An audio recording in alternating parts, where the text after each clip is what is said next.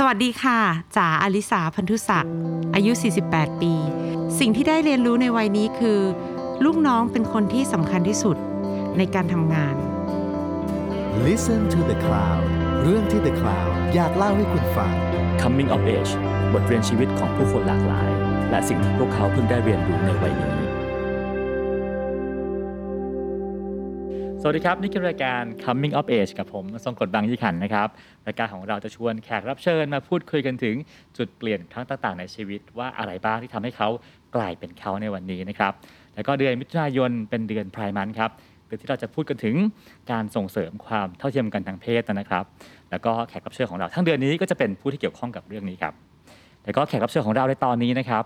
เป็นคนที่เกี่ยวข้องกับเรื่องนี้อย่างมาก ๆเลยนะครับเป็นคนที่สร้างจุดเปลี่ยนหมุดหมายใหม่ของเมืองไทย กับการทำโชว์กับการทำธุรกิจขนาดใหญ่มากของวงการ LGBT ซึ่งก็ได้เปลี่ยนความคิดของผู้คนไปมากมายในรอบ 30 กว่าปีที่ผ่านมานะครับนี่ก็คือคุณจ๋าอลิสาพันธุศักดิ์สวัสดีครับพี่จ๋าครับสวัสดีค่ะรบกวนด้วยนะฮะวันนี้ผู้ยินดีมากๆเลยค่ะ ขอบคุณมากค่ะที่ให้เกียรติในวันนี้ค่ะผมก็ทำการบ้านมาแล้วก็ทีมงานทุกคนก็ทำกันบ้านมา แล้วก็มีสิ่งหนึ่งฮะที่พวกเราทุกคน หาคำตอบไม่ได้ครับ ค่ะแล้วก็สงสัยมากๆ นั่นก็ค่ะคือ Miss Tiffany Show ค่ะ Miss Tiffany Universe คือใครฮะหมายถึงคุณทิฟฟานี่นะฮะจริง ๆ คือ Tiffany Show เนี่ยคือการแสดง อ๋ออย่าง Miss Tiffany Universe คือการประกวด เพราะว่าครับเราจะทำงานประกวดเนี่ย ระดับประเทศก็คือ Miss Tiffany Universe ก็คือออ่า Miss Tiffany แหละ คือหาคนที่สวยที่สุดในประเทศนี้ แต่กลายเป็นว่าคนเราใช้คำว่า Tiffany เป็นเหมือน generic name อ่าในการที่จะบอกว่าเป็นเพศเพศที่มีความหลากหลายครับทางผมเพศหรือเป็นสาวประเภทสองนะคะ แล้วก็ชื่อแรกเลยฮะทิฟฟานี่โชว์ทิฟฟานี่มาจากเนี่ยไหนคือชื่อใช่ใคไหมรฮะก็ จริงๆก็คุณอาเนี่ยที่ซึ่งไม่ได้เป็นญาติแต่เลยนะคะ อืม เป็นฟ o u เดอร์ของครับทิฟฟานี่ท่านทำโชว์อยู่ที่แหลมบริหาย แล้วคุณพ่อเนี่ยไปชักชวนเขามาที่ปัจจุบันครับ สมัยก่อนนะคะ แล้วคุณพ่อเป็นนักลงทุน อืม เขาก็เลยลงทุนลงละครเพื่อให้คุณอาเนี่ยย้ายทั้ง ทั้งทิฟฟานี่โชว์ที่เล็ก ๆ ที่นู่นน่ะมาอยู่ที่นี่ปัจจุบัน ที่นู่นคือที่ที่บะแหลมบริหายพัทยา พัทยาอ๋อแหลมบริหายติดกับสยามเบชอแถวคนั้นรับนะคะผมซึ่งสมัยก่อนเนี่ยเขาก็เหมือนว่าเป็นโชว์เล็ก ๆ แต่คุณพ่อเนี่ยไปเห็นเหมือนเขาเขาชอบว่า entertainment เนี่ยมันหายากอืมในพัทยาครับเขาก็เลยชวนคุณอา ซึ่งคุณอาชื่อคุณอาวิชัย มามาที่ที่ปัจจุบันเนี้ยค่ะ แล้วคุณพ่อเป็นคนสร้างโรงละครให้ แล้วก็ให้ตอนแรกให้เช่า แล้วปรากฏว่าคุณอาเนี่ยเขาก็เหมือนว่าทำไม่ไหวเขาก็เลยขายหุ้นให้คุณพ่อให้คุณคือคือคุณพ่อเองก็เหมือนทำต่ออะไรอย่างเงี้ยค่ะครับแต่ว่าคุณอาเนี่ยก็เล่าให้ฟังว่าทิฟฟานี่อะสมัยก่อนอะมันเหมือนมันเป็นยุคยุคผู้หญิงที่อเมริกันที่จะมีชื่อทิฟฟานี่อะอืม แล้วก็ต้องเป็นคนสวยมากถึงจะชื่อทิฟฟานี่เขาก็เลยเอาคำชื่อทิฟฟานี่เนี่ย มาตั้งตั้งชื่อคณะคาบาเล่ซึ่งอีกอันหนึ่งก็คือ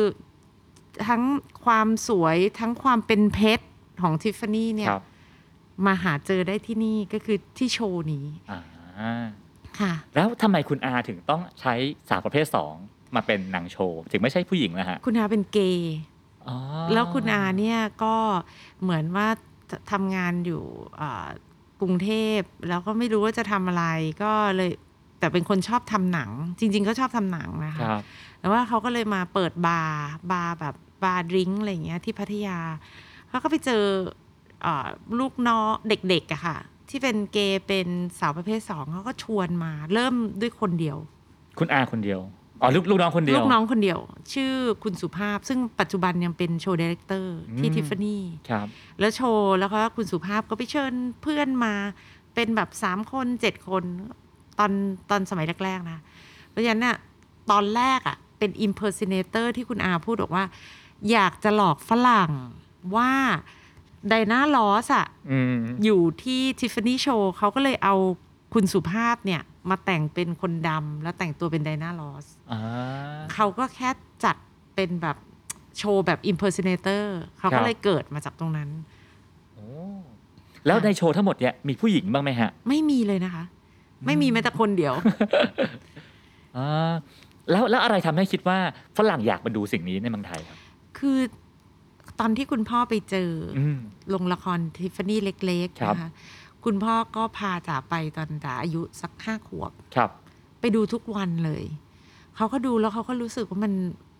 มันคนเต็มตลอดเลยนะ อืมมัน entertaining แล้วมันก็ทำให้คนแบบมีความสุข ฝรั่งก็เดินเข้ามาฟังเพลง มีความสุข เขาก็เรียบเรียงเพลง มี acting มีมี light and sound คุณอาก็เป็นคนที่แบบช่างจัดทำเวทีครับดูแสงสีเสียงอะไรอย่างเงี้ยค่ะ เขาก็เลยมองว่ามันมันมันน่าสนใจ จริง ๆ คุณพ่อเองเขามองว่าพัทยาเนี่ยสมัยก่อนคุณพ่อทำงานร้านแลกเงินตราต่างประเทศ ครับทำงานโรงแรมแล้วเขาก็คิดว่าพัทยามีแต่ sea sand sun อะอืมเออเขาก็เลยคิดว่า เอ๊ะทำยังไงให้มีอย่างอื่นนอกจาก sea sand sun แล้วเขาก็มาเห็นทิฟฟานี่แล้วทิฟฟานี่ตอนนั้นน่ะ จุคนได้แค่สองร้อยคน ครับ แล้วเขาบอกว่ามันน่าจะมี มันน่าจะมีอนาคตได้มากกว่านี้อืม เขาก็เลยไปชวนครับค่ะ บนเวทีเดาว่าทุกคนคงเฉิดฉายเป็นสตาร์เป็นที่ชื่นชมของคนทั้งทั้งฮอลล์นะฮะค่ะออกมานอกโชว์ปิดไฟลบหน้าแล้วอะฮะนักแสดงเหล่านั้นกับสภาพเมื่อ 40 ปีก่อนนะฮะอ่าเขาได้รับการยอมรับมากน้อยแค่ไหนครับ ไม่ไม่ได้รับการดูแลดีมากนอกจากการได้ทำงานที่แบบเขามีความสุขอืมเพราะฉะนั้นน่ะตอนที่ มีผู้จัดการจากคนหนึ่งเนี่ย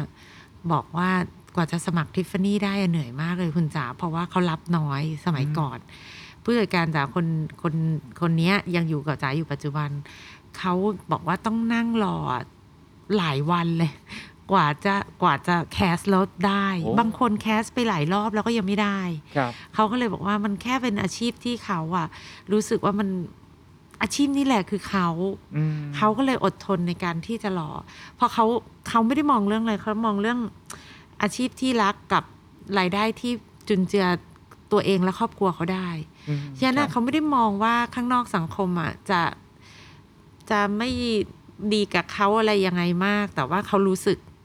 จนมาวันหนึ่งอะ ที่จ๋าทำทิฟฟานี่มาถึงเอ่อตอนที่จ๋าเข้ามาใหม่ ๆ แต่เขารู้สึกว่า เอ๊ะทำไมลูกน้องเนี่ย จะโดนโดนเอ่อ discriminate อืมข้างนอกบ่อยมาก รวมไปถึงตำรวจก็ทำอ่า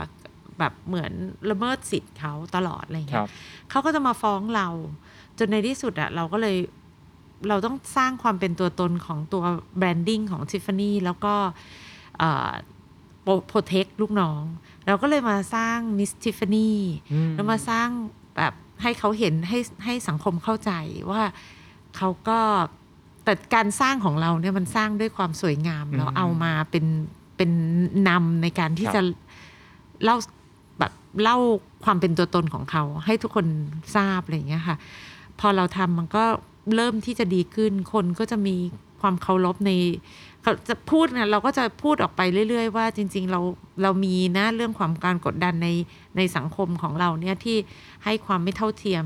ให้ไม่ให้เกียรติผู้อื่นอะไรอย่างเงี้ยแล้วลูกน้องเคยไม่ให้เกียรติยังไง ก็ใช้เวลใช้เวทีเนี้ยเป็นเวทีที่ได้พูดออกออกทีวีเอ่อตอนนั้นเอ่อเป็นทีวีไอทีวีเป็นครับครั้งแรกที่ให้เราออกออกเออประกวด เพราะจริง ๆ ทีวีอื่นไม่ให้เลยโอ้ คือถ้าย้อนกลับไปเนี่ยผมว่าเมื่อสักแบบ 20 กว่าปีก่อน ทุกค่ะช่องจะถ่ายทอดนางงามเนาะใช่นางสาวไทยเวทีนั้นต่างๆ เป็นผู้หญิงแท้ใช่อันนี้คือครั้งแรกที่ครั้งแรก สาวสองได้ได้อยู่ในเวที ใช่ ครั้งแรกแต่ก็เลยบอกว่าในไอทีวีเป็นทีวีอิสระเพื่อแบบอิสอิสระทีวีอิสระจากก็บอกจากก็เลยไปหาแล้วจากก็บอกว่าถ้ามันอิสระจริง ๆอะคนทุกเพศต้องได้ออก แล้วมันมีอยู่ช่วงที่แบบ คนเพศนี้ไม่ได้ออกทีวีด้วย มันก็จะมีเรื่องของการกำกับสื่อ ไม่ให้คนเพศนี้ออกทีวี แล้วมันมีเป็นแบบเป็นช่วงของรัฐบาลเลย เพราะฉะนั้นน่ะเราก็เลยมีความรู้สึกว่าเฮ้ยไม่ได้ และแล้วเราก็เหมือนเราโชคดีนะ ที่เราเป็นผู้หญิงอะ่ะอืมเราก็ไม่ค่อยอายเท่าไหร่ในการอืมที่จะแบบสู้สู้เรื่องนี้ครับเพราะว่าจริง ๆ แล้วมันมันก็คล้าย ๆกันกับการที่เอ่อ ถ้าเหยียดเพศใดเพศหนึ่งได้มันก็เหยียดเพศหญิงได้เหมือนกันอะอืมเออเพราะฉะนั้นเราก็เลยคิดว่า เออเราออกทีวี เราก็พูดไปเรื่อยๆ จนครับกว่าคนจะเข้าใจอืมครับทีนี้ย้อนกลับมาสักหน่อยฮะพี่จ๋าพี่จ๋าเนี่ยพื้นเพจบรัฐศาสตร์เนาะค่ะไปต่ออยู่จอร์จวอชิงตัน ซึ่งเป็นถือว่ามหาลัยรัฐศาสตร์อันดับต้นๆของโลกค่ะเส้นทางชีวิตควรจะอยู่ในสายการทูตหรือว่าสายสายสายการเมืองอะนะฮะอะแล้วทำไมไม่ไม่ไม่เลยนะคะจ๋าไปเรียน MBA อ่า Finance ครับค่ะ แล้วก็จ๋าเรียนรัฐศาสตร์จ๋าก็เคยคิดในใจว่าสมัยก่อนว่าทำไมพระเจ้าอะ ถึงให้จ๋าอะได้รัฐศาสตร์จุฬาจ๋าก็ยังงง ตอนที่ครับเพราะว่าเราอะ นับถือศาสนาคริสต์แล้วครับเราก็มีความรู้สึกว่า เราอธิษฐานทุกเรื่องเลยแล้วเราก็อยากได้ ตอนแรกเราไม่ได้อยากได้คณะนี้ครับเราก็อยากได้คณะอื่น แล้วเราก็แบบ เอ๊ะทำไมเราไม่ได้ อยากได้คณะอะไรฮะ อยากได้นิเทศอ่าเออจ๋าก็งงว่า เอ้ยทำไมเราไม่ได้ พอจ๋าไม่ได้เสร็จจ๋าก็ไปเรียนปริญญาโทต่อจ๋าเรียนรัฐศาสตร์การเงินการคลังนะ ครับเรียนปริญญาโทจ๋าก็ไปเรียน MBA แล้วก็เรียนไฟแนนซ์ตอนนั้นก็มีแบบองค์กรแบบไฟแนนซ์อะเอ๋อชวนไปทำงานอะไรอย่างเงี้ยจ๋าก็ไม่ไปจ๋าก็กลับมา แต่รู้สึกว่า เอ๊ะพ่อต้อง retire แน่ๆเลย ก็กลับมาถึงอะอาทิตย์เดียวพ่อให้ทำงานเลยอืมเออ แล้วก็จ๋าพอมาทำงานจ๋าถึงเข้าใจว่าทำไมจ๋าถึงได้เรียนรัฐศาสตร์ ครับ มันช่วยยังไงฮะเพราะจ๋ามีความรู้สึกว่าการทำงานของจ๋ากับคนนะกับมนุษย์เยอะมากในในในทุกวันจ๋าต้องใช้หลักหลักรัฐศาสตร์ในการทำงานร่วมกับคน ไม่ว่าจะเป็น ไม่ว่าจะเป็นลูกน้องตัวเอง ไม่ว่าจะเป็นความเข้าใจเรื่องสังคม ไม่ว่าจะทำงานด้านการเมืองอะไรอย่างเงี้ยค่ะจ๋าก็คือจ๋าก็เลยมารู้สึกว่าเออต้องขอบคุณพระเจ้าที่พระเจ้าให้เราได้เรียนด้านนี้อะไรอย่างเงี้ยค่ะอืมครับวันที่กลับมารับรับทอดสืบทอดกิจการที่บ้านนะนะครับค่ะวันที่เริ่มงานเนี่ยเริ่มด้วยความรู้สึกอะไรฮะบางคนก็รู้สึกว่าอุ้ยไม่ได้อยากทำเลยเป็นภาระบางคนก็รู้สึกว่าอุ้ยรอคอยมาตลอด บางคนก็ให้ ทำอะไรก็ทำพี่จ๋าเริ่มงานวันแรกด้วยความรู้สึกอะไรฮะจ๋ามีความรู้สึกว่าตั้งแต่เด็กจนโตอะจ๋าไม่เคยถูกบังคับอะไรเลยอืมทำอะไรเขาก็ให้ทำแบบอยากเรียนหนังสือก็ให้อยากจะไปเรียนปปริญญาโทต่อทันทีเขาก็ให้เรียน อยากจะไปเรียนอะไรเขาก็คุณพ่อก็บอกว่าไปเลยอะไรอย่างเงี้ย แล้วเป็นคนที่ไม่ไม่ไม่ไม่กำกับอะค่ะ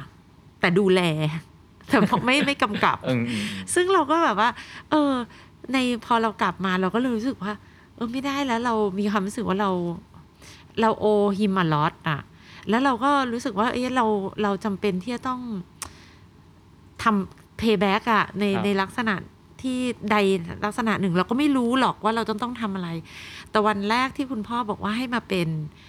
เอ่อกรรมเอ่อผู้ช่วยกรรมการผู้จัดการโรงแรมบูธแลนด์เนี่ย รีสอร์ทครั้งแรกเลย เขาก็บอกจ๋าก็พูดบอกว่าป้าตำแหน่งมันไม่ใหญ่ไปหรออะไรอย่างเงี้ยเป็นถึงผู้ช่วยกรรมการผู้จัดการเลยอะเออ แล้วเสร็จแล้วพ่อก็พูดบอกว่า ผู้ช่วยถ้าเรามองว่ามันใหญ่อะมันก็ใหญ่ แต่ถ้ามองว่ามันไม่มีตำแหน่งไหนแล้วที่จะให้เธอ เพราะโรงแรมมีแค่แปดสิบห้อง แล้ว แปดสิบห้องเนี้ยทุกคนมีหน้าที่ของเขา เพราะฉะนั้นน่ะเธอก็ต้องไปช่วยเขาในการทำงาน เพราะฉะนั้นจะนอกเหนือจากตำแหน่งนี้แล้วจะให้เธอไปเป็นหัวหน้าแม่บ้านเหรอ หรือจะเป็นอะไรเงี้ย ถึงไงเธอก็ต้องไปช่วยหัวหน้าแผนกทุกคนเพราะอันนั้นอะตอนนั้นจ๋าก็เลยบอก เออเออโอเคอ๋อหน้าที่จ๋าคือต้อง assist คนอื่นใช่ไหมก็เลยหลังจากนั้นอะเราทำหน้าที่ตอนที่เราอายุยี่สามอะ คือเข้าไปช่วยเขาให้งานเขาทำได้ดีขึ้น หรือปรับเปลี่ยนบุคลากรให้มันเหมาะสมกับงานมากขึ้น หรือเพราะฉะนั้นน่ะหลักรัฐศาสตร์หมดเลยที่จะทำแล้วก็ฝาหาคนงานสรรหาที่ที่ที่ที่สามารถที่จะทำให้เราเจริญก้าวหน้าขึ้นมาได้อะไรอย่างเงี้ยเริ่มจากโรงแรมก่อน เริ่มจากโรงแรมก่อน แล้วก็พอปีแรกหลังจากปีแรกเขาจะไป คุณพ่อก็ให้เงินลงทุนเลยก็แบบให้ลงทุนโรงแรมเอ่อเพื่อขยายโรงแรมให้ทำให้ทำให้โรงแรมให้ดีขึ้นเออพอปีที่สองพ่อก็บอกว่า เออ ให้ไปช่วยทิฟฟานี่ต่ออืมโอ้โหซึ่งมันค่ะต่างกันโดยสิ้นเชิงนะฮะ ใช่ใช่ค่ะ แล้วก็ภายในแบบภายในสองสามเดือนแต่ต้องทำมิสซิฟานี่เลยอะไรแบบเนี้ยค่ะทิฟฟานี่โชว์วันที่พี่จ๋าเข้าไปทำเนี่ย วันนั้นเนี่ยสภาพการเฟื่องฟูมันเป็นยังไงแค่ไหนฮะ โอ้ยมันเฟื่องฟูมาก มันขายตอนนั้นน่ะที่จะเข้าไปทำคือ Tiffany Show คือมีอยู่ห้าร้อยห้าคือเอ่อแม็กซิมัมอะ ใส่ที่นั่งไปได้ทั้งหมดเกือบเจ็ดร้อยที่นั่งอะค่ะครับเต็มทุกวันวันละพอตรุดจีนทีวันละแปดรอบ วันละแปดรอบ ใช่ใช่ค่ะโอ้แล้วตอนนั้นน่ะคือเราก็คิดว่าแบบ เราจะทำอะไรได้นี่ได้บ้าง เข้าไปดูแม้กระทั่งเราก็ต้องไปดูระบบหรือเรื่องของเริ่มต้นเลยค่ะ เรื่องของการจองตั๋วอืมเรื่องของการซื้อขายตั๋วเองตอนแรก ๆ ก็ไปไปยืนขายตั๋วเอง วันแบบลองวิกเอนอย่างเงี้ยมันไม่ทันเราก็เข้าไปดูว่าอืมปัญหามันคืออะไร แล้วเราทำได้ว่าเรายังอายุยังน้อย พอเรื่องที่สองพอเราก็เข้าไปดูเสร็จดีเฟกอะไรที่แบบคนพูดแล้วเพราะเพราะเราอยู่ตรงนั้นเนี่ย คนพูดนักหนาว่าเราไม่ดียังไงอืมปิดเลยรั่วทุกอย่างเลย จนในที่สุดเราก็รู้สึกว่า เอ๊ะเราทำแปดรอบเราได้ราคานี้ เราเหมือนเราสร้างเราทำแมสมาก ๆ พอไปมาเราก็เลยบอกว่า เออ ในที่สุดอะเราก็พูดกับเออป้าเราเราควรจะเพิ่มจำนวนซีดไหมอืมแล้วเราควรจะสร้างแคตตากรีของลูกค้าไหมเราควรจะแบ่งเกรดลูกค้าไหม อะไรอย่างเงี้ย อืม พ่อก็ฟัง ปีนั้นน่ะ พ่อก็เลยสร้างเลย แล้วตอนนั้นคือวิศวกรเก่งขึ้นแล้ว เขาก็เลยสามารถสร้างอีกชั้นหนึ่งได้เลย เหมือนแบบเหมือนครอบลงละครแล้ว โดยไม่ปิดลงละคร จากเจ็ดร้อยซีทกลายเป็นเป็นพันซีท อืมซึ่งเจ็ดร้อยซีทนี่คือโหเป็นเก้าอี้เสริมเป็นอะไรด้วยนะคะ ครับถ้าเป็นเก้าอี้จริง ๆ คือห้าร้อยห้าสิบครับ เสริมเข้าไปแล้วอะไรก็แล้วจ๋าก็เลยเข้าไปในลักษณะที่ เป็นโปรเจกต์ developer อืมที่ทำให้โรงละครใหญ่ขึ้น แสงสีเสียงดีขึ้นโรงละครเอ่อฉากฉากทุกอย่างเป็นเป็นลิฟต์หมดอืมเมื่อก่อนเป็นเป็นมือครับเปิดปิดนะคะดึงอืมเข้าดึงออกแบบเหมือนฉากลิเกอย่างนั้นนะครัคะบแล้วก็แล้วก็เราก็เข้าไปเหมือนปิดปิดความ weakness ของของขององค์กร ถึงแม้ว่าจะขายดีอยู่แล้วอะไรอย่างเงี้ยค่ะ แล้วก็มา สร้าง branding อืมค่ะเมื่อก่อนคือขายก็ขายได้อยู่แล้วแหละ แต่ว่าการสร้าง branding เนี่ยมันสร้าง value ของของของการขายเราได้เพิ่มมากขึ้น ครับค่ะพี่จ๋าพูดเรื่องเรื่องเรื่องเอ่อเรื่องโชว์เรื่องเวที เรื่องไฟแนนซ์กันไปแล้ว สนใจเรื่องการดูแลคนฮะเพราะว่าการดูแลเราเอ่อนางโชว์ทั้งหลายแหล่เนี่ยซึ่งผมว่าก็อาจจะมีอารมณ์ความรู้สึกที่หลากหลายนะฮะค่ะอยู่รวมกันตั้งหลายร้อยคนเนี่ยยากไหมพี่ ก็ในที่สุดมันก็มาที่วิธีการบริหารจัดการที่เท่าเทียมครับ แล้วก็การเอ่อการแฟร์อืมการเอ่อเห็นอกเห็นใจ การเข้าใจ แล้วก็การมีวินัยของลูกน้องเพราะฉะนั้นน่ะการที่เราจะสร้างอะมันก็ต้องเป็นสร้างทีมในการสร้างวินัยทั้งหมดน่ะ ที่เป็นครับเวลาหมดเลยอะค่ะ ตั้งแต่ต้นอืมคือคนไหนคนไหนที่ยังเข้าพวกกับเราไม่ได้ แต่ตอนแรกๆมันก็มีปัญหาครับ เพราะว่ามันเหมือนว่าจ๋าเป็นคนรุ่นใหม่ที่แบบเด็กด้วยอืมมันก็ต้องใช้บารมีพ่อนะ ในการที่จะแบบช่วยช่วยช่วยเสริมเราอีกแรง เวลาออกกฎออกอะไรอย่างเงี้ยค่ะ ก็ต้องมีพ่อเสริมแรง แต่พอไปมาเนี่ย การที่จ๋าทำงานกับหัวหน้าที่มีอายุอะจ๋าก็ใช้วิธีจ๋าเคารพเขาเป็นซีเนียร์อืมในการที่แบบทำงานกับผู้ใหญ่ แต่เป็นเกย์แล้วก็มีอารมณ์ เพราะฉะนั้นน่ะเราก็ถ้าเราใช้ความเคารพแล้วใช้เหตุผลจ๋าก็เลยจ๋าก็เลยรอดมาได้จนวันนี้ฮะค่ะยุคยุคนี้ฮะบริษัทใหญ่ ๆจำนวนมากจะมีนโยบายที่เรียกว่าส่งเสริม LGBT ในออฟฟิศนะฮะให้ค่ะ ให้มีความสุขมากขึ้นต่างค่ะๆอะไรก็แล้วแต่ลูกน้องพี่จ๋าซึ่งเกือบทั้งหมดเป็น LGBT ค่ะแล้วก็พี่จ๋าทำสิ่งนี้มา 20 กว่าปี มีวิธีการดูแลกลุ่มนี้เป็นพิเศษยังไงบ้างครับ รับฟัง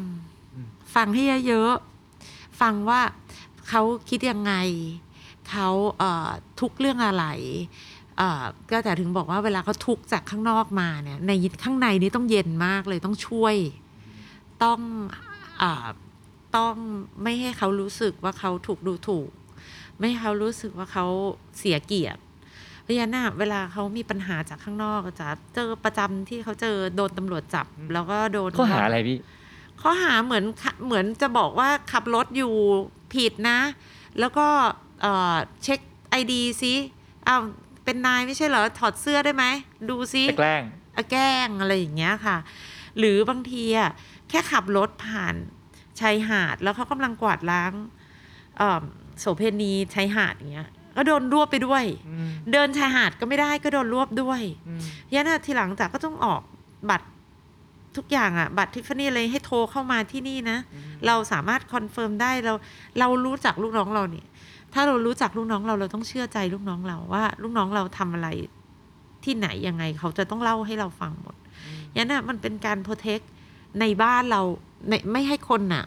แบบรู้สึกน้อยเนื้อต่ำใจในชีวิต เพราะว่าจริง ๆ ในหน้าที่การงานเขาเขาทำได้ดีมาก แล้วเขาก็เป็นส่วนหนึ่งในสังคมที่แบบ payback ให้กับครอบครัวเขานะจ๋าก็เลยมีความรู้สึกว่า มันเยอะมากปัญหามันมีทุกวันนะคะสมัยก่อนนะ แต่สมัยนี้แต่มีความรู้สึกว่าเขารู้แล้วแหละว่า มันมันดีขึ้น ในสังคมปัจจุบันแล้วอีกอันหนึ่งคือสเตตัสในสังคมในการที่เป็นลูกน้องของทิฟฟานี่เราค่อยๆสร้าง แล้วเราค่อยๆปูพรมให้เขาเดิน เพิ่มขึ้นอย่างเช่น การที่คุณจะได้รับเกียรตินะคุณจะต้องให้ให้เกียรติคนอื่นก่อนวิธีไหนบ้าง การจะทำงานกับผู้อื่น คุณจะต้องไปรอเขา คุณจะต้องไปซ้อม คุณจะต้องไม่มีปัญหา คุณจะต้องรู้ว่าคิวตัวเองคืออะไร แล้วการไปข้างนอกสถานที่ทุกอย่างอะจะจัดเป็นระบบหมดเลยว่า ทุกคนจะต้องให้เกียรติลูกค้ายังไงได้เกียรติคนจ้างยังไง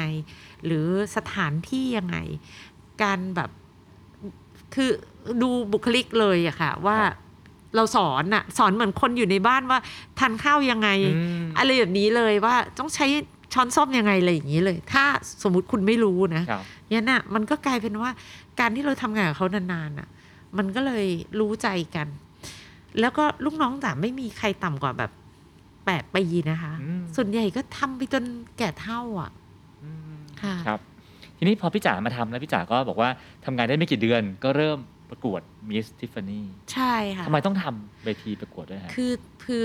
เจออาจารย์เสรีอาจารย์เสรีก็บอวกงมันว่าทาใช่อาจารย์เขาก็สนิทกับที่ครับ ที่ที่ที่บ้านนะคะ แล้วก็บอกว่าจะช่วยทำการตลาดไหมเพราะตอนสมัยก่อนเนี่ยเหมือนเออไม่มีใครรู้จักทิฟฟานี่มากเท่าไหร่ เพราะว่ามันเป็นตลาดต่างประเทศหมดเลย ตอนนี้ก็เลยพออาจารย์ก็แนะนำก็เลยทำพออาจารย์แนะนำอะไรเราก็ทำหมดเลยอะค่ะ ในเรื่องของการตลาด event marketing อะไรอย่างเงี้ยพอพอทำไปแล้วมันก็ได้เห็นว่าหนึ่งมันได้เรื่องของ CSR ในเรื่องของความเข้าใจสาวประเภทสอง มันได้เรื่องของเออศักดิ์ศรีของเขาที่เพิ่มขึ้น มันได้เรื่องของ marketing การตลาดของ Tiffany Show มันได้เรื่องของ value ของการแสดงที่มันมี value เพิ่มขึ้น แล้วมันได้เรื่องของ branding ไปต่างประเทศอะไรอย่างเงี้ยค่ะมันได้มันได้ทุกเรื่องเราก็เลยบอกว่าอะทำเลยก็ก็เราก็เลยมาทำแล้วเราก็เลยไปวิ่งช่องอะเพื่อให้ออกสมัยก่อนไม่เคยออกทำแต่ไม่เคยออก ครับค่ะ พอออกทีวีแล้วก็หน้ามือเป็นหลังมือเลยว่า คนได้รู้จักเรามากขึ้นค่ะ การประกวดมิสมิสทิฟฟานี่ก็แปลว่าจะมีตัวแทนของไทยหนึ่งคนใช่เป็นคนค่ะที่สุดในเมืองไทย ใช่มีการส่งไปแข่งกับต่างชาติไหมฮะ ตอนแรก ๆ เราก็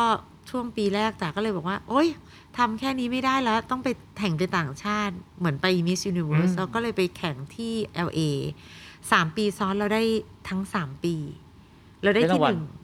ที่หนึ่งสามปี แล้วได้รางวัลอื่น ๆ อีกชุดประจำชาตินี่ได้เกือบทุกปีเออเราก็คุณเลยไทยพี่จ๋าทำไมคนไทยไม่พูดถึงเท่านางงามจากกรวาลมิสยูนิเวิร์สฮะ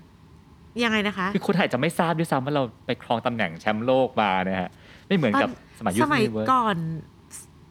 มันชื่อ Miss Queen of the Universe ซึ่งเป็นเวทีเล็กมาก แล้วกลับมาทีไรอะก็ขึ้นไทยรัฐทุกครั้งเลอ่ายนะ ดังมากแบบคเอรับอแบบจะได้ได้ไทยรัฐเนี่ยจะต้องขึ้นชื่อว่า เออ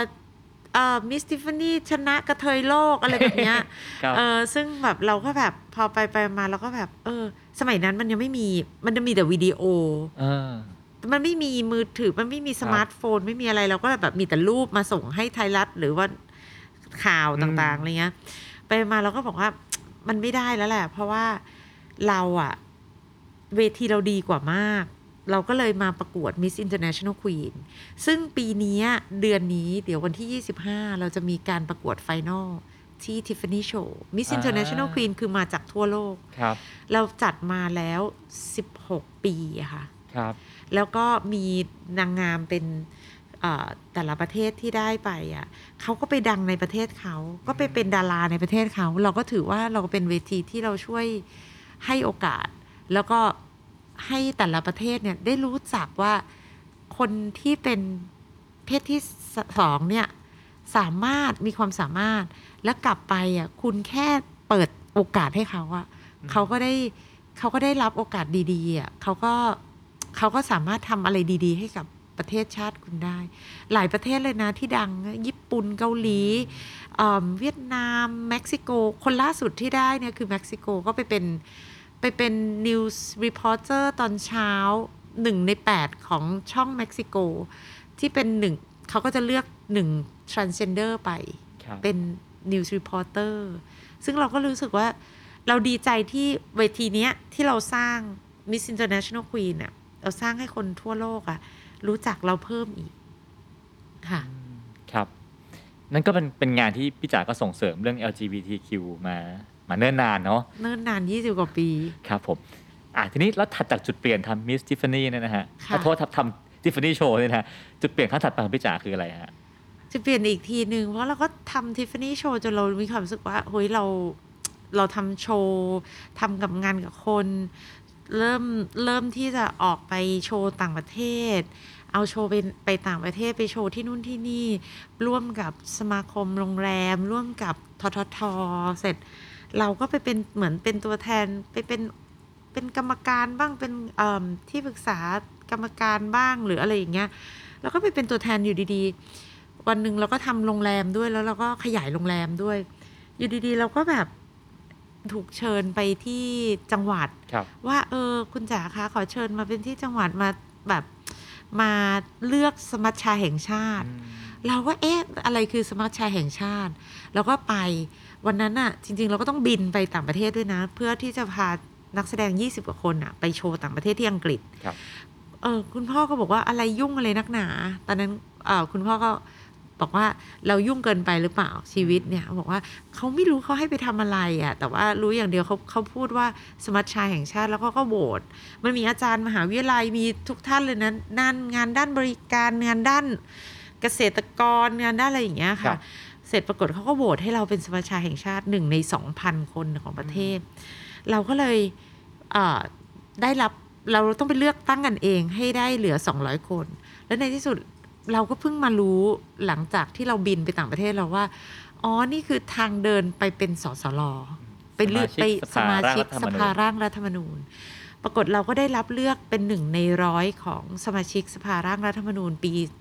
50 ซึ่งเป็นจุดเปลี่ยนที่แบบ ทุกคนนึกว่าคุณพ่อปูทางไว้ให้อืมแต่คุณพ่อไม่รู้เรื่องเลย แล้วก็เราจากการที่เราได้ทำงานร่วมกับคนอื่นเยอะ ๆ เราก็ไม่รู้ว่าทำไมเขาถึงเลือกเราเหมือนกันนะในในครั้งแรกนะคะ แล้วเราก็เลยได้เป็นสมสสลแล้วก็พ่อก็พูดบอกว่า เนี่ยให้ทำให้ดีนะ การร่างรัฐธรรมนูญเนี่ยมันเป็นกฎหมายที่สำคัญว่า พ่อเฝ้าเรา log in ทุกวันเลยอะกลัวเราไม่ร่วมประชุม คือกลัวพี่จ๋าโดดโดดประชุม ใช่เพราะว่าเราอะเขาพ่อพ่อเรามองเราเป็นแบบเด็ก entertainment อ่ากับงานบริการแบบโรงแรมไปแล้วครับนึกออกไหมเสร็จพ่อก็เลยบอกว่า แล้วเรากลับมาพัทยาเราต้องรีบมาปั่นงานนะนะเราก็ยังมีหน้าที่ของเราอยู่อะไรอย่างเงี้ย เสร็จตอนนั้นเราก็เลยรู้สึกว่า เออ มันก็น่าภาคภูมิใจอยู่ดี เราก็จะพัดจะผูไปได้ ได้ทำงาน ซึ่งอะอีกแล้วเราก็ได้เรียนรัฐศาสตร์มาอีกแล้วอืมมาใช้ในเรื่องตอนตอนที่เราไปอาอยู่ในสสลเราก็ผลักดันในเรื่องของความเท่าเทียมมาตราครับสามสิบเราเราก็ผลักดันในเรื่องของผู้หญิงครับความเท่าเทียมของผู้หญิงผู้ชาย แล้วก็ความเท่าเทียมในเรื่องของงานด้านการเมืองของผู้หญิงครับอะไรอย่างเงี้ยค่ะ ซึ่งช่วงนั้นนะเราก็ต้องแบบเรียนรู้เยอะมากว่า รัฐศาสตร์ที่เราเคยเรียนมากับรัฐรัฐธรรมนูญเนี่ยจะจะทำอะไรได้บ้าง เรื่องของงบประมาณท้องถิ่นที่ครับ เราเคยเรียนมาอะไรอย่างเงี้ยมันก็เราก็จับเป็นเรื่องๆไป เราไม่จำเป็นต้องจับไปทุกเรื่องอะไรเงี้ยตอนนั้นเราก็ก็ไปรัฐธรรมนูญแล้วจนมาในที่สุดเนี่ย เราก็มาเข้ามาพอจบปีรัฐธรรมนูญปี พอมาปีห้าหนึ่งพ่อก็พูดบอกว่ามันจะมีเลือกตั้งนายกเมือง เขาก็พูดบอกว่า เราก็เห็นด้วยกับพ่อในเรื่องว่าตอนนั้นเราก็เลยไปลงเป็นแคนดิเดตนายกเมือง ซึ่งไม่ได้คิดอะไรคือมากลงเลย ลงค่ะลงไปเลย ลงแต่แพ้ล้วมีนะพรรคมีเอ่ออะไรหไม่มีฮะพักอิสระอิสระเราใช้ละพัทยาฟ้าใหม่ตอนนั้ครับผมนเราใช้กลุ่มพัทยาฟ้าใหม่ เพื่อช่วงชิงตำแหน่งนายกเมืองพัทนายยากเมืองพัทยา ในวัย 35 ปีในวัยสามสิบห้าปี ซึ่งเป็นวัยที่ถือว่าเหมาะสมนะฮะ ไฟแรง ใช่ ไฟแรงมากเดินตั้งแต่ตีห้ายันเที่ยงคืนทุกวัน พัทยาเนี่ยเป็นเมืองที่ดุมากเจ้าถิ่นเจ้าสนามค่ะนี่ว่าแข็งแรงมากค่ะแล้วพี่จ๋าจะเอาชนะเขาได้ได้ยังไงฮะตอนนั้นตอนนั้นน่ะตอนที่เราจะลงอะ เราพูดกับคุณพ่อไว้ว่าเราอะอยากให้พ่อเตรียมใจว่าเราไม่ชนะอืมแต่จ๋าจะทำให้ดีที่สุด สิ่งที่ทำไมถึงต้องเตรียมใจ เพราะเราคิดว่าเราก็เป็นคนใหม่ แล้วก็เป็นคนเราไม่เคยทำงานการเมืองมาก่อน แล้วก็เราก็คิดว่าสิ่งที่เราจะทำอะ เราจะเราจะสร้างนโยบายที่ให้คนอื่นได้รับฟัง นั่นคือเป้าหมายเรา ตอนแรกเราบอกพ่อว่า เราไม่ลงดีกว่าแล้วก็ไม่ลงไม่ลงไม่ลง พอเราไปคุยกับอาจารย์เยอะมากครับเพราะเราตอนตอนช่วงทำร่างรัฐธรรมนูญเรารู้จักอาจารย์เยอะมากอืมทุกมหาวิทยาลัยครับแล้วก็เลยโทรถามอาจารย์การลงนายกเมืองนะมีดียังไง แต่สิ่งที่ สิ่งที่อยู่ในใจเราก็คือ เราอะตอนที่อยู่สสลเราไปพูดตลอดเลยว่าเราอยากจะได้พื้นที่ทางการเมืองให้กับผู้หญิง เพราะอืมผู้หญิงอะมีศักยภาพเพิ่มมากเอ่อในวันยุคปัจจุบัน แต่ผู้หญิงอะมีส่วนร่วมทางการเมืองไม่ถึง10%อืมในเรื่องของการปกครองนะ ไม่ได้ถูกร่วมทางการเมืองที่แบบว่าแค่โหวตนะครับเป็นผู้ปกครอง เราก็พูดพูดแล้วมันเหมือนว่า พอมาวันที่โดนทาบทามให้ลงอะ่ะ เราปฏิเสธอืมมันปฏิเสธไม่ได้แล้ว แล้วแล้วอาจารย์ทุกคนก็พูดบอกว่า มันมีอะไรเสียเหรอจ๋าอืมเขาก็แล้วก็จ๋าก็พูดบอกว่า ก็ก็แพ้ไงอืมเขาก็พูดบอกว่า แพ้ก็ยังไม่เสียเลยเขาก็บอกว่าการแพ้ครั้งเนี้ย มันทำให้คนอื่นรู้ว่าหนึ่งเรากล้าสองผู้หญิง ต้องมีส่วนร่วมทางการเมืองสามเราได้สร้างนโยบายที่มันควรกับพัทยา แล้วเราก็พูดให้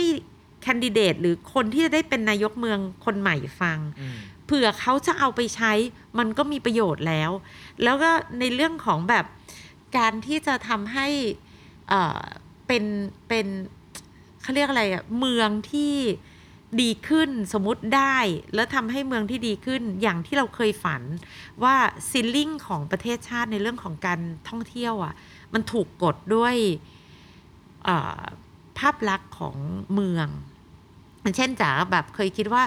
เออการทำธุรกิจมาเนี่ยจะขึ้นด้วยแบรนดิ้งของตัวเองราคาอะไรอย่างเงี้ย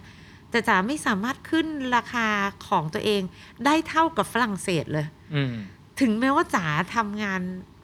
สู้เขาได้จ๋าไม่สามารถจะไปเทียบกับโชว์ของเกาหลีได้เลย ถึงแม้ว่าจ๋าเนี่ยลงทุนยิ่งมากกว่าเขาอีก อะไรแบบเนี้ยครับจ๋าก็พูดเสมอว่า เฮ้ยทำไมเรามีซิลลิ่งอยู่ตลอดเวลายันน่ะอาจารย์ทุกคนก็พูดบอกว่าในการที่เราพูดแต่เราไม่รู้จักที่จะคิดเปลี่ยนทำและเราไม่ช่วยเมืองให้มันเปลี่ยนแปลงเนี่ย เราก็เปลี่ยนไม่ได้นะจ๋าอ๋อ เพิ่งนึกขึ้นได้ว่าเคยพูดแล้วบ่นไว้เยอะครับ เราก็เลยโอเค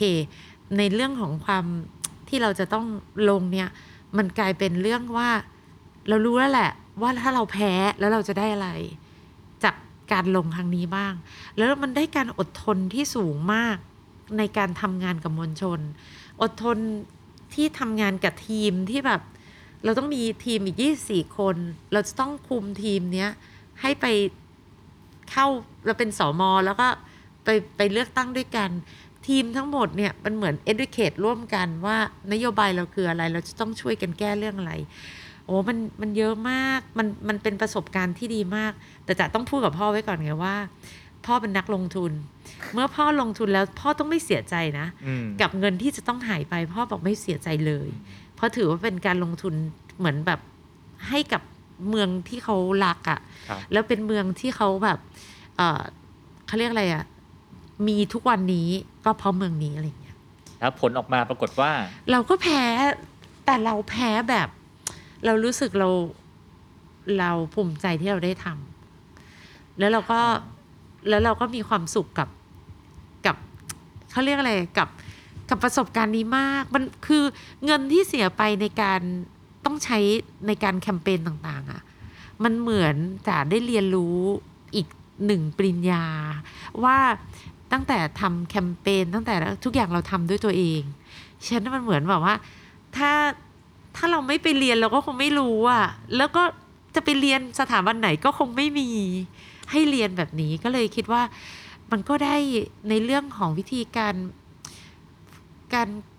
เข้าถึงมวลชน วิธีการพูดหรืออะไรทุกอย่างที่แบบที่ที่มันจอดคือตอนแรกแต่พูดไม่เป็นเลยนะ พูดไม่เป็นครับเป็นนโยบายก็พูดไม่เป็นแบบต้องตอนที่อยากเป็นสสลอะจะจะขึ้นมาพูดหนึ่งประโยคจะยังสั่นมากเลยในสภาอืมสั่นมาก เพราะว่าเราไม่เคยเป็น Public Speaker เลยครับแล้วมันก็กลายเป็นอีกอีกอันหนึ่งแล้วมันก็ทำให้เราคิด คิดว่าเมืองที่เราต้องการอยู่อะควรจะเป็นยังไง แล้วเราก็ค่อยๆ จริง ๆ อะ พอหลังจากนั้นอะ ถึงแม้ว่าเราจะไม่ได้เป็นอะ เราก็คิดต่อ แล้วเราก็พูดกับเราไปสอนมหาวิทยาลัย เราก็พูดต่อ แล้วเราก็สอนลูกน้องเราสเอ่อเวลาเราจะทำอะไรก็ตามเราสอนลูกน้องให้รักเมือง แต่รักโดยวิธีไหนได้บ้าง เราก็จะพูดต่อแล้วสอนลูกน้องต่อเพราะฉะนั้นเราก็ไม่หยุดที่จะทอืมำค่ะมันก็มันก็เป็นประสบการณ์ที่ดีที่สุดอะในชีวิตจริงถ้าบังเอิญวันนั้นได้ๆค่ะ ชีวิตพี่จ๋าจะเปลี่ยนไปยังไงเปลี่ยนคงไม่แต่งงานแหละอืม ใช่ชีวิตนั้นตอนนั้นนะคือจ๋าไม่เคยมองเรื่องคู่เลยอะอืมมองแต่เรื่องว่างานอะแล้วจ๋ามีความรู้สึกว่าพอหลังจากตอนลงการเมืองเสร็จอะจ๋านั่งอยู่บ้านเฉยๆแต่ตกใจอะเพราะจ๋าไม่เคยนั่งอยู่บ้านเฉยๆเกินชั่วโมงนึงคือจ๋าแบบเอ๊ะแล้ววันนี้แบบยังไงต่อคือกลับไปทำงานรูทีนจ๋าก็ทำได้อยู่แล้วครับลูกน้องก็อยู่กับ อยู่กับมันมันว่างแล้วอะ่ะ คือครับจะรู้ว่าจะต้องทำต่ออะไรจะคิดต่อว่าจะต้องทำอะไรต่อ ตอนเออที่ช่วงนั้นเราก็เลยมีความรู้สึกว่าทำไมจะรู้สึกเหมือนช็อกอะเหมือนปลาช็อกน้ำที่แบบ ที่แบบมันมันนิ่งได้ไง เพราะว่าทุกครั้งมันแอคทีฟมาก แล้วก็อยากทำอะไรอยู่ตลอดเวลาอะไรอย่างเงี้ย แล้วก็ไม่ไม่รู้สิถ้าวันนี้ได้เป็น ถ้าวันนั้นได้เป็นอะครับ จะคิดว่าจะคงทำอะไรได้เยอะมากอืมเพราะว่าจะเป็นคนแบบจะต้องสร้างสร้างอะไรไว้ให้สักอย่างอะที่มันมีผลงานอะที่ต้องบอกว่า นี่คือผลงาน เพราะถ้าไม่งั้นเนี่ย เราทำไปเราไม่มันมันไม่ได้อะเพราะว่าการทำงานการเมืองอะมันมีแต่เสมอตัวกับอืมกับโดนด่าครับแต่จ๋าจะจ๋าทนไม่ได้ กับการที่จะโดนว่าว่าทำอะไรแล้วไม่สำเร็จเพราะฉะนั้นจ๋าก็คิดว่าคงคง ถ้าเป็นโอกาสนั้นคงดีคือดีกว่าวันนี้เพราะว่าแรงเราเยอะ อืมอืมครับถ้าที่ฟังพี่จ๋าเล่ามาเนี่ยชีวิตพี่จ๋าเป็นคนทำงานสุดๆทำงานใช่ตลอดค่ะเวลามีแต่เรื่องงานนะฮะใช่แล้วพอถึงจุดเปลี่ยนครั้งถัดมาในชีวิตตอน 42 ตอนแต่งงานใช่จากที่เราทำงานคนเดียวอยู่คนเดียวมาตลอดไอ้วันที่มีพี่อั๋นมาอยู่ข้างๆ และเป็นชีวิตคู่ที่ต้องดูแลกันนะฮะมันเปลี่ยนชีวิตพี่จ๋ายังไงครับ คือวันนั้นตกใจมาก พอแค่บอกว่า โอเคแต่งงานกับเธอน่ะกับแต่อันเนี่ยครับ คือมันกลายเป็นเรื่องใหญ่ของชีวิตแล้วก็ของคนทุกคน เพราะแม้กระทั่งคนรอบตัวยังงงว่าจ๋าจะแต่งงาน ครับ กลายเป็นแบบเหมือนเรื่องใหญ่มากอะไรอย่างเงี้ยแล้วเราก็เขาเซอร์ไพรส์แบบว่าตรงไหนฮะมันอะไรคือทำให้สิ่งว่าคิดว่าพี่จ๋าจะไม่แต่งงานฮะเพราะว่าจ๋าไม่เคยบอกคนอื่นว่าจ๋าชอบใครอ่าแล้วก็จ๋าไม่เคยเปิดเผยว่ามีแฟน ไม่เคยมันมีแต่ภาพทำงานอืมคนทุกคนก็คิดว่าแบบ คุณจ๋าทำงานคุณจ๋าทำงานเลยอย่างเงี้ยครับเขาก็เลยมีความรู้สึกว่า เฮ้ยมันไม่ใช่ไหม จ๋าคิดว่าทุกคนมองจ๋าเหมือนว่าจ๋าเป็นอืมเป็นผู้ชายด้วยซ้ำอะอ่าเข้าใจไหมเหมือนครับแบบ ว่าเฮ้ยคนนี้มันไม่ไม่มีทางจะแต่งงานอะไรประมาณเนี้ย พอมาแต่งงานกับคนที่แบบ เอาจริงๆพี่อั๋นก็เป็นคนซอฟต์มากครับแล้วพี่จ๋าจ๋าก็เป็นคนที่แบบว่า เป็นคนแข็งๆอะไรอย่างเงี้ยครับคนก็เลยยิ่งงงกันไปใหญ่ว่า อีคู่นี้คืออะไร อะไรอย่างเงี้ยก็เราก็เลยเราก็รู้สึกว่ามันเปลี่ยน สิ่งที่จ๋าไม่เคยคิดว่าจ๋าจะแต่งงานได้เลย เพราะว่าจ๋าคิดว่าจ๋าเป็นคนรักการฟรีดอมในชีวิต ในการที่จ๋าจะเลือกทำอะไรวันนี้จ๋าจะเดินออกไปทำอะไรทำงานเรื่องอะไรจะจะไม่อยากขออนุญาตใครหรือว่าจะไม่อยากจะรู้สึกผิดแต่ก็เลยไม่แต่ง แต่จะมาวันหนึ่งแต่ก็แบบเออมันก็ไม่ได้เนอะถ้าสมมุติว่าเราอะ รู้สึกว่าอะคนคนนี้เขาก็ดีกับเรา แล้วเราเราก็มองว่าอนาคตจะดี เราก็ควรจะแต่ง อนาคตเราว่าเราก็อยากมีทายาทเราก็อาแต่ง พอแต่งก็อีกชีวิตหนึ่งเลย เราต้องเรียนเราเตรียมพร้อมไว้แล้วว่า เราจะต้องเป็นเราต้องตั้งใจเป็นภรรยาที่ดีเอ่อเอ่อเสียสละบางอย่าง ให้ให้ให้ให้กับครอบครัวได้ เพราะเมื่อก่อนน่ะ ตอนที่จ๋าทำงานกับครอบครัว ข้างหลังจะไม่ต้องมองเลยครอบครัว อืม คุณพ่อคุณแม่น้องพี่ทุกคน support หมด ช่วยแบบช่วยเป็นแนวร่วม แนวคิด เงินลงทุนช่วยอะไรก็ตามจ๋าจะทำอะไรเขาสนับสนุนหมด ไม่เคยแบบว่าบอกว่า เอ่อทำลายแบบ แบบล้างหรืออะไรเลยอะ่ะแล้วก็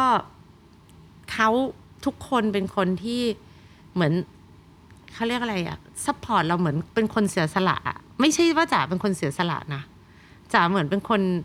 ลุยไปข้างหน้าอะไรเงี้ย เสร็จพอมาเจออ่านอย่างเงี้ย เราก็เลยมีความรู้สึกว่าอ๋อเราจะต้องเสียสละ เราจะต้องรู้บ้างว่าอันไหนที่เราจะต้องเลือก priority ในชีวิตว่าชีวิตครอบครัวตรงนี้มาก่อนแล้วเราจะ manage ยังไง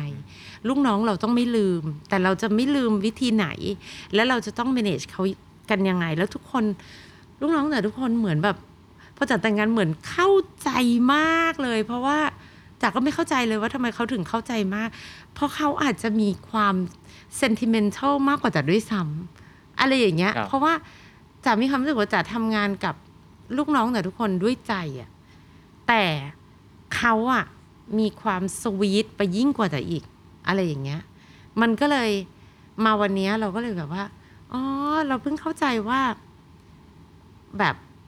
การได้เราได้ทำงานกับ นี่แต่ไม่ได้พูดแบบว่านั่นเลยนะ กับเพศเพศที่สามเนี่ย แต่มีความรู้สึกว่ามันก็เป็นลัคกี้ของจ๋าอันหนึงอะอืมที่ทำให้จ๋าวันเนี้ย จ๋ารู้สึกมันเซตเทิลได้ว่าว่าเราแบ่งเวลาได้ เรามีเรามีเอ่อหน้าที่ของเราที่เราทำกับเขาแล้วเขาแบ่งเวลากับเขาเรายังไง มันเป็นอาร์ตมาก ๆ เลยอะ่ะก็เลยก็เลยก็เลยก็เลยมาวันนี้ก็มีลูกสองคน แล้วก็แบบสามารถที่จะ manage ดูแลลูกได้อ่ายังมีครอบครัวที่แบบอยู่กับอ่านได้ ไม่จำเป็นต้องแบบเมื่อก่อนเคยแบบมี excuse มากเลยว่า ฉันต้องอยู่พัทยาฉันต้องอยู่พัทยาอะไรอย่างเงี้ยเออใช่พอแต่งงานปั๊บย้ายมาอยู่กรุงเทพด้วย ย้ายอยู่กรุงเทพด้วยแต่ว่าโชว์อยู่ที่พัทยา ใช่ทำไงเพราะก็อะพี่ก็ไปไปมามาอย่างเงี้ยค่ะ แต่ยอว่ามยอมเหนื่อย ยอมเหนื่อย เพื่ออะไรฮะก็เพื่อเพื่อครอบครัว ครอบครัว เพื่อให้แบบว่า คุณให้อ่านเขาก็รู้สึกว่าแบบ อันนี้เราก็ยังแคร์นะ ไม่ใช่แบบโอ้โห ทำแต่งาน แล้วก็ลูกก็ต้องอยากให้ลูกอยู่กับพ่อด้วยอะไรอย่างเงี้ย เราก็ต้องเสียสละว่าอะไรอะไรที่เราทำได้เราจะทำไปก่อนค่ะครับ ซึ่ง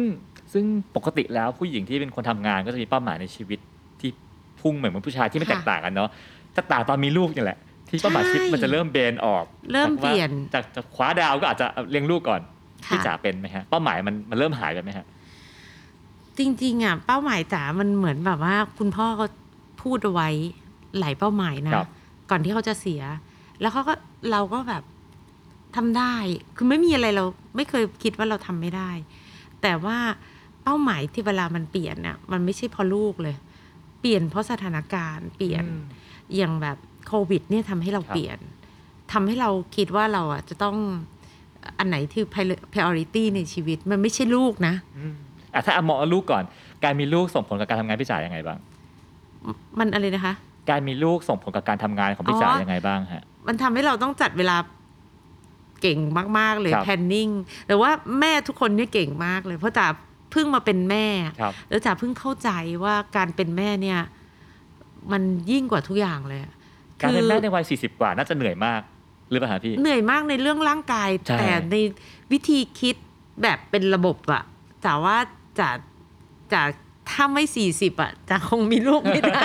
เออเออเพราะว่าแต่มีความรู้สึกว่า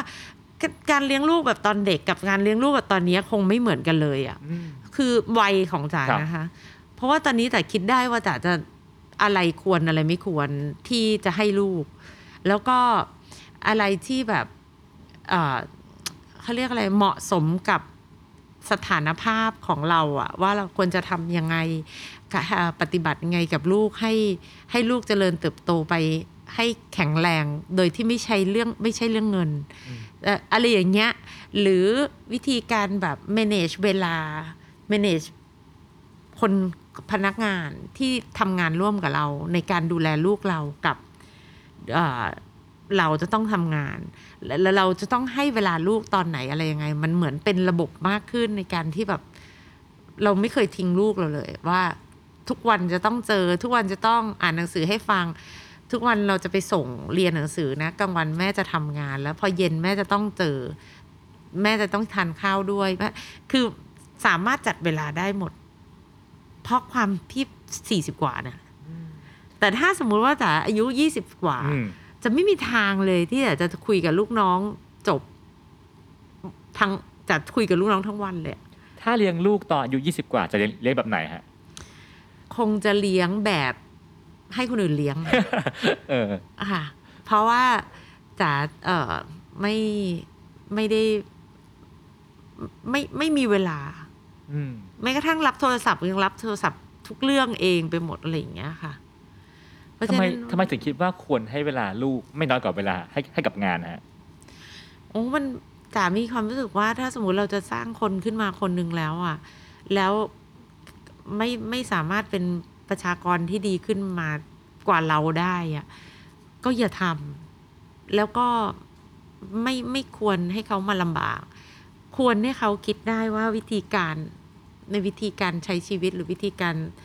จะเป็นคนเก่งหรืออะไรมันต้องมีวิธีการมาถึงจุดนี้แต่ไม่ใช่ ไม่ใช่ว่าเป็นลูกใครอะอืมเออแต่แต่ไม่ได้มองว่าแปลว่าต้องเป็นลูกคนนั้นคนนี้หรือว่าเจออะไรอย่างเงี้ย แต่ว่า เราจะต้องใช้เวลาในการสอนวิธีคิดมากกว่า เพราะฉะนั้นมันคงไม่ได้มาจากพี่เลี้ยงอะ่ะมหรือคงไม่ได้มาจากแบบเราจะพึ่งการศึกษาอย่างเดียวก็ไม่ได้ เพราะเราไม่รู้ว่าเราไม่ได้ไปด้วยอะว่าการศึกษาเขาให้อะไรบ้างอะไรเงี้ยเนี่ยน่าจ๋าก็เลยคิดว่า ถ้าเราจะตั้งใจจะมีลูกแล้วตอนอายุขนาดเนี้ยก็ต้องตั้งใจให้เขาเป็นคนที่มีคุณภาพค่ะครับ อะกลับมาถึงเรื่องตอนช่วงโควิดบ้างพัทยาก็เป็นเมืองท่องเที่ยวสุดค่ะๆ โควิดมาทุกอย่างต้องหยุดหมด ใช่ นักงานตอนนั้นคือ 600 กว่าชีวิตค่ะ ทำยังไงครับพี่ ก็ตอนแรก ๆ ก็ช็อกน้ำไปเหมือนกันนะคะ มันคือแบบว่ามันเหมือนประมาณว่า เราจะโฮลูกน้องทุกคนได้ยังไง ตอนแรกมันก็จะมีวิธีในเรื่องของการบริหารจัดการว่าให้คนหยุดแต่ว่าเรายังจ่ายเงินอยู่ เพราะว่าตอนมีช่วงแบบมีช่วงอ่า ให้ให้ปิดทั้งหมดด้วย แล้วพอหลังๆ เราก็มานั่งจัดคน คนที่ต้องทำอะไรที่ยังขายของได้อยู่ ก็มาจัดคนมันเป็นเรื่องของงาน HR ล้วนๆที่ที่จะต้องลงลุยครับเอง แล้วในที่สุดเนี่ย คนก็มีกลับบ้านไปบ้าง แต่เราอะไม่เคยไล่ใครออกเลยแม้แต่คนเดียว ตั้งแต่ปิดโควิดแล้วอ๋อแล้วเงินที่เอามาเลี้ยงมาจากไหนครับพี่ มาจาก มันมีอยู่ช่วงหนึ่งที่จะเคยพูดกับพ่อสมัยซาร์ตอนปี2000มันมีโรคไวรัสอืมซาร์นะคะ เสร็จมันลูกค้าหายไปสามเดือน ไม่มีเลยแล้ววันหนึ่งอะแต่เปิดรอบอะไม่ถึง200คนมาดูโชว์ ช่วงนั้นอะจ๋าก็พูดกับพ่อไว้ว่า ถ้ามันมีแบบนี้อีกเนี่ย เราต้องมีเงินทุนน่ะ ในการเลี้ยงลูกน้อยอะลูกน้องลูกน้องอะอย่างน้อยอะไม่ต่ำกว่าเจ็ดเดือนอืมตอนนั้นอาจจะพูดไว้บอกว่า เราทำไว้เลยว่า คิดไว้เลยเป็นเป็นสิ่งที่มันต้องอาจจะเกิดขึ้นได้ แต่ใครจะนึกว่านี่สามปี ซึ่งตอนนี้ยังไม่ได้โชว์ยังไม่ได้โชว์เลยค่ะโอ้โหซึ่งจ๋าก็แบบเอาผันพนักงานอะแต่มีความรู้สึกว่าจ๋าก็พยายามผันพนักงานมาทำงานอาหาร อ่าทำแบบส่วนโรงแรมส่วนร้านอาส่วนหารโรงแรมร้านอาหาร โรงแรมตอนนั้นก็ปิดเยอะนะคะอืมจริง ๆ จะทำอาหารอย่างเดียวอะในการเอาให้ทุกคนอยู่รอดได้อะเป็นเรื่องของอาหาร แต่ก็พอดีว่าแต่มีร้านลาบาเกตที่อยู่พัทยา ซึ่งเป็นแบบขายครัวซองแล้วอยู่ดีๆอะครัวซองก็แบบ popular ขึ้นมาในสองสามปีที่โควิดด้วยอะครับช่วงปีแรก ๆ ของโควิด ก็แบบ popular ขึ้นมาเราก็เลยแบบ เราก็ต้องแบบเปลี่ยนวิธีขายไม่ได้ขายแค่เฉพาะจุดที่พัทยา เราก็กลับมา Delivery เรามาทำออนไลน์ขายอะไรเงี้ยแล้วก็เอานักแสดงมาเป็นกุ๊ก เป็นบริการร้านอาหารบางร้านที่เปิดอยู่ ก็เข้ามาเป็นบริการ จนตอนเนี้ยนักแสดงก็มาโชว์ในร้านอาหารโอ้คือเราก็พยายามปรับหน้าที่เขาสร้าง value added ให้กับธุรกิจที่เปิดอยู่ ให้มัน ให้มันให้มันแบบดีขึ้น ให้แบบแบบ value for money สำหรับลูกค้าที่มา โชว์นี่ก็ไม่ได้คิดตังค์เพิ่มจากร้านอาหารนะคะ ก็สั่งอาหารอาราคาร์ทธรรมดาแล้วก็มีโชว์ฉะนั้นเนี่ย เราก็เลยแบบคิดว่าทำยังไงก็ได้ให้ลูกน้องอะ่ะ มีคอนติเนียงานที่ทำอยู่ไม่ให้เขาอืมรู้สึกด้อยค่าว่าตัวเองไม่มีอะไรทำ เราพยายามที่จะจับคนกับงานครับบางคนที่อยู่ที่โรงละครช่วงแรก ๆ เราก็เลยบอกว่าให้เรียนตัดเย็บทั้งโรงละครเลยทุกคนเรียนทำ pattern อืมคนไหนก็ได้ครับ volunteer มาจะจ้างครูมาทำตัดเย็บเลย ปัจจุบันตัดเย็บได้เป็นชุดเป็นอะไรได้หมดเลยครับแล้วก็ทำทำทุกอย่างที่เป็นอยู่ในเครือ โดยที่ไม่ต้องจ้างคนอื่นทำแล้วก็เอาคนกลุ่มนี้แหละ ที่ว่างงานทำทุกอย่างที่สามารถ rotate ได้ในองค์กร จนมาวันนี้เราก็สามารถที่จะค o n t r o l ในเรื่องของค่าใช้จ่าย ถึงแม้จะปิดเนี่ย เราก็พยายามค o n t r o l เรื่องค่าใช้จ่าย ให้ต่ำที่สุดแต่ยังจ่ายเงินเดือนเขาอยู่อะไรอย่างเงี้ยค่ะแต่ว่าก็มีแผนที่จะเปิด แต่เราไม่อยากจะเปิดโดยที่ว่าวันนี้เราจะเปิดโดยที่ว่าเราไม่ได้มองว่า เอ่อเหมือนอยู่ดีก็เปิดเหมือนเดิมเลยเราก็ไม่เปิด เราพยายามที่จะสร้างของใหม่ เพื่อที่จะมาเปิด เราก็เลยจะใช้เวลาอีกสัก แต่คิดว่าสักสองสามเดือนอืมข้างหน้าก็จะเปิดครับค่ะแล้วในรอบหนึ่งปีมานี้ฮะพี่จ๋ามองตัวเองในวัย48ปีว่าเป็นยังไงบ้างครับคึกคักกับวัยนี้แค่ไหนฮะพี่จ๋ามีความรู้สึกว่าจ๋านิ่งขึ้นมากเลยถ้าจ๋าผ่าน เพราะจ๋าผ่านจ๋ามีความรู้สึกว่าโควิดอะทำให้เรารู้สึกว่า มันไม่แน่นอนอืมเอ่อชีวิตคนเรามันไม่แน่นอน แต่ว่าก็ยังต้องขอบคุณพ่อแม่ที่แบบสอนให้เรามาว่า เนี่ยการลูกน้องอะ่ะ เป็นคนที่สำคัญที่สุดสำหรับเรา แล้วเขาไม่ให้เราทิ้งลูกน้อง มันก็เลยกลายเป็นว่าเราต้องสู้เพื่อลูกน้องก่อน มันทำให้เรารู้สึกว่าเงินที่เราอยาก ที่ได้มามันไม่สำคัญกับเราเลยอะเพราะเราเห็นว่าคนที่เป็นลูกน้องเนี่ยมีมีความทุกข์กว่าเราเยอะ มันก็เลยทำให้เรารู้สึกว่าเราต้องนิ่งขึ้น เราต้องหาวิธีช่วยเขามากขึ้น มันก็เลยไม่ดิ้นมันเหมือนดิ้นรนแต่ว่า มันก็ดิ้นรนในแบบที่เราพอทำได้ แต่ถ้าเป็นสมัยก่อนอะจ๋าก็จะดิ้นรนจนแบบโมโหอะอืมด้วยความโมโหว่าเฮ้ยมัน มันขนาดนี้เลยเหรอหรืออะไรอย่างเงี้ย แต่พอจะมีลูกด้วย มีอะไรด้วยจะต้อง balance ความดิ้นรนของจ๋าให้มันให้มันเอ่อมีสติขึ้นอะในในวัยนี้นะครับจ๋าก็รู้สึกว่า เออถึงแม้ว่า จะเครียดเราต้องหาทางออกที่ที่ balance ที่สุดไม่ได้ไม่ได้ เหมือนสมัยก่อนแล้วที่เราบุกทำธุรกิจแล้วเราก็จะหาเงินทำธุรกิจไม่ไม่มีแล้ว มันเป็นเรื่องของแบบเอ่อวันเนี้ยที่จะสู้เพื่อที่จะสร้างลูกน้องใหม่ทั้งหมดอะเกิดใหม่กันยังไงมากกว่า ดูเหมือนต้องใช้พลังชีวิตเยอะเหมือนกันนะฮะมากเหมือนกลับไปยี่สิบกว่าปีอะอืมที่จะ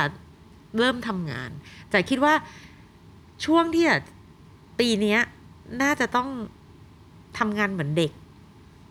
แต่คิดเหมือนคนมีประสบการณ์อืมทำไมถึงเป็นแบบนั้นฮะ เพราะว่าแต่มีความรู้สึกว่ามันทุกอย่างมันเปลี่ยนไปนะมันเปลี่ยนเร็วมาก แม้กระทั่งวิธีการทำโชว์จ๋าก็ต้องคิดเหมือนเดิมไม่ได้ ถ้าจ๋าทำเหมือนเดิมมันจ๋ารู้ว่ามันต้อง disrupt ในวันหนึ่งอะ่ะ มันก็ต้อง disrupt เหมือน ทุกอย่าง disrupt เห็นต่อหน้าต่อตาเยอะมากยันน่าจ๋าไม่อยากจะ disrupt จ๋าก็ต้องเปลี่ยนตัวเองให้ไวยันน่าการเปลี่ยนตัวเองให้ไวแต่ต้องมีพลังสูงมากเลยนะ แล้วเราต้องแบบเออเขาเรียกอะไรคิดให้คิดให้เป็นระบบก่อนที่เราจะสั่งคนต่อเพราะฉะนั้นน่ะมันมันเป็นไปไม่ได้เลย ถ้าวันนี้ไม่คิดไม่เป็นระบบมันจะขายไม่ได้เลย เพราะว่าธุรกิจมันไม่ใช่อยู่ในแพลตฟอร์มเดิมแล้วอีกต่อไปอะ มันเป็นแพลตฟอร์มใหม่ เพราะว่าวันนี้ opportunity ไหนที่มาแบบเมื่อก่อนเราเคยแบบแบบยิงๆกับมันนะ ว่าเฮ้ยทำแล้วเสียเวลา วันนี้ยังต้องทำเลย หลายเรื่องนะ ที่แบบมาร์คซักเบิร์กทำไว้เนี่ยทำให้จ๋ารู้สึกว่า ว่าเราจำเป็นที่จะต้องเข้าไปแตะแตะเห็นรู้จัก แล้วก็ร่วมกับเขาอะ เขาสามารถ move เราได้อะครับให้เราแบบแบบดึงเราให้ไปอยู่ในนั้นได้ ถึงแม้ว่าบางอันน่ะ เรายังไม่เห็นค่าวันนี้อะครับ แต่มันอาจจะเกิดขึ้นในอนาคตที่เราจำเป็นต้องรีบแตะไว้ก่อนเพราะฉะนั้นมันทุกอย่างมันเหมือนเป็นเรื่องของความความไวอะความไวต่อเหตุการณ์ ความไวต่อความรู้ของวันนี้ แล้วเราเหมือนเราต้องเรียนรู้ใหม่เลย จนวันนี้แต่พูดกับ อันเสมอเลยบอกว่า เหมือนจะเรียนรู้ใหม่ทุกเรื่องทุกวันอืมคุยกันใหม่ทุกเรื่องทุกวันเมื่อก่อนทำอะไรเหมือนออโตเมติกเลยแบบเหมือนแบบไอ้ยนี่รู้แล้วแล้วแม่อะไรเงี้ยเดี๋ยวนี้เหรอไม่ไม่ใช่ ยังเรียนรู้ใหม่กับอันนี่คือเป็นคนเรียนรู้ใหม่ทุกวัน ยังต้องคุยกันทุกวันเลยอะว่า เออ ยังไงต่อ อันนี้เรื่องนี้มันเป็นยังไงแล้วเนี่ยอะไรอย่างเงี้ย มันก็กลายเป็นว่า ถ้าไม่มี energy แบบคนยี่สิบกว่าเนี่ยจ๋าคิดว่า เราก็ไม่ใช่ผู้นำนะ วันนี้นะในวันนี้ได้ค่ะครับเมื่อก่อนพี่น้อง LGBT อาจจะมีทางเลือกในการทำงานไม่มากนัก ก็อาจจะไหลมาสมัครงานกับทางทิฟฟานี่ค่อนข้างเยอะค่ะนะฮะแต่เดี๋ยวนี้โอ้โหทางเลือกเยอะมากเข้าวงการค่ะบันเทิงทำช่องของตัวเองก็ได้ทำอะไรก็ได้ การที่เราสังคมเปิดกว้างมากขึ้น มีทางเลือกมากขึ้นเนี่ยส่งผลกับการหาคนหรือการมีอยู่ของทิฟฟานี่โชว์ไหมฮะไม่หรอกมันคนละศิลปะคนละอาร์ตคนละเอิ่ม คนละความถนัดครับแต่สิ่งที่สมัยก่อนที่เราเคยคิดว่าเราจะทำ Miss Tiffany เนี่ย เพราะเราไม่อยากให้คนน่ะ ก็ต้องเข้าใจว่า เฮ้ย คนที่เป็นสาวประเภทสองเนี่ยจะต้องมาเป็นโชว์อย่างเดียวอืมเราก็อยากจะให้เขาเปิดกว้างในเรื่องของอาชีพอื่น ๆ ไม่ใช่สาวประเภทสองต้อง makeup artist อย่างเดียวอืมในวันเนี้ยอย่างที่เราทำเราทำ exhibition ครับของ People of Pride ที่ Central World นะคะ วันที่ 11 ถึงถึงสิ้นเดือน แล้วเราก็ People Talk เนี่ย เราเอาคนหลากหน้าหลายตาในสังคมที่เป็นแบบ LGBT แล้วก็มีความสามารถที่แตกต่างหลากหลาย ให้คนในสังคมเห็นว่าจริง ๆ แล้วเนี่ย มัน stereotype คนไม่ได้ว่าคนคนคนคนแบบบอกว่าเป็นเพศที่สามเราจะต้องทำอาชีพเหมือนกันค่ะเพราะฉะนั้นจ๋าคิดว่ามันก็การเปิดโอกาสอะดีที่สุด เราได้คิดอะไรใหม่ ๆ เพิ่มขึ้นด้วย แล้วก็คนคนกลุ่มนี้เป็นคนครีเอทีฟแล้วสามารถที่จะครีเอทีฟเนี่ยสร้างประเทศชาตินะมันไม่ทำให้ประเทศชาติดูแบบซังกะตาย แล้วก็หลายหลายอย่างที่มันที่แบบครีเอทีฟแล้วมันทำให้แบบเราเจริญรุ่งเรืองได้เนี่ย มันก็ควรจะส่งเสริม ส่งเสริมมนุษย์ก่อนแล้วค่อยอามาส่งเสริมในเรื่องอื่น ๆ เพราะฉะนั้นถ้ามนุษย์ในพื้นฐานน่ะได้ความความรู้สึกที่เท่าเทียมกันแล้วว่า แล้วก็ได้โชว์ศักยภาพเต็มที่แต่ว่ามันเป็นประโยชน์กับคนในสังคมค่ะครับผมเอาละสุดท้ายแล้วฮะ เนื่องจากว่าทิฟฟานี่โชว์เป็นเหมือนลูกรักของพี่จ๋านะฮะค่ะพี่จ๋าอยากส่งทิฟฟานี่โชว์เนี่ยให้ไปไกลที่สุดตรงไหนครับ ก็จริงๆแล้วตอนแรกเราอะคิดไว้ว่าเราจะขยายฐาน Tiffany Show ไปยังจุดอื่นนะคะ จริง ๆ ก็เป็นความฝันของคุณพ่อด้วคือยไปประเทศอื่น ในประเทศนี้แหละอ๋อใช่แต่ว่าเพราะว่ามันเป็น Product ของประเทศไทย การไปประเทศอื่นเนี่ยเมื่อก่อนเราก็ทำทัวริงไปต่างประเทศอยู่แล้วนะคะ แล้วก็การมีชื่อเสียงเนี่ย เราก็อยากจะเขาเรียกอะไรอะเราก็คิดว่ายังไงเราก็ยังอยากทำทำรายได้กับประเทศไทยเออเป็นประเทศที่เราเกิดมาแล้วเราก็ให้แบบ ให้ให้โอกาสกับเราฉะนั้นเราก็เลยคิดว่า การขยายฐานเนี่ย ก็ยังจริง ๆ ตอนแรกมันก็คอนกรีตแล้วแหละ แต่พอมาเจอโควิด แล้วเราก็ยังคิดว่า เออ มันน่าจะไปต่อได้นะคะ แล้วก็หลังจากโควิดหายอะไรไปอะไรอย่างเงี้ยค่ะ เราก็ยังมองอนาคตตรงนี้อยู่ว่าเราอยากจะทำให้แข็งแกร่งขึ้น แล้วก็ในในโลกของอที่เป็นต่างประเทศอะค่ะ ในเอ่อประเทศจีนอะไรอย่างเงี้ยค่ะ ที่ยังพอที่จะมีโอกาสในประเทศจีนเพิ่มมากเพิ่มถ้ามีโอกาส ถ้านโยบายของจีนเปลี่ยนนะคะครับมันก็จะจะจะมันน่าจะมีโอกาสหลาย ๆ ด้านเพิ่มมากขึ้นสำหรับทิฟฟานี่นะคะ ซึ่งก็เป็นตลาดใหญ่ แล้วก็เอ่อก่อนหน้านี้เราก็เคยคิดว่าเออเราจะทำแบบโชว์ที่ เป็นโชว์แพลตฟอร์มออนไลน์อะไรอย่างเงี้ยนะคะที่จะแต่ว่ามันก็มีปัญหาในเรื่องของ culture อะไรอย่างเงี้ยเออของประเทศจีนด้วย แต่ว่ามันก็มันก็จะมีโอกาสมาเรื่อยๆอะค่ะ ที่ว่าเรามองเห็นว่าเราสามารถทำได้ แต่ยังไงก็ตามการขยายฐานของเราอะมันก็ยังยังเป็นเป้าหมายเราอยู่ค่ะ ครับผม แล้วก็ทั้งหมดนี้นะฮะคือสิ่งที่พี่จ๋าได้เรียนรู้ในวัย 48 ปีฮะจากผู้ที่ทำงานสนับสนุน LGBT ตั้งแต่วันที่คนยังไม่ยอมรับกันจนถึงวันนี้ ซึ่งกลายเป็นเรื่องที่ปกติของสังคมไปแล้วนะครับผมก็ถือเป็นเรื่องราวที่ที่ผมว่าที่ฟรีโชว์เป็นอีกหนึ่งเสาหลักของวงการวงการ LGBT ไทยเนาะที่ทำให้ขอบคุณคนได้ยอมรับแล้วก็เห็นค่าของคนทุกคน40อย่างจะสี่แปดปีแล้วค่ะ อืมค่ะนานมาก ใช่ค่ะ ครับผม เอาเลยฮะ รายการของเราเวลาหมดหมดลงแล้วนะครับต้องขอบคุณพี่จ๋ามากๆนะครับ ผม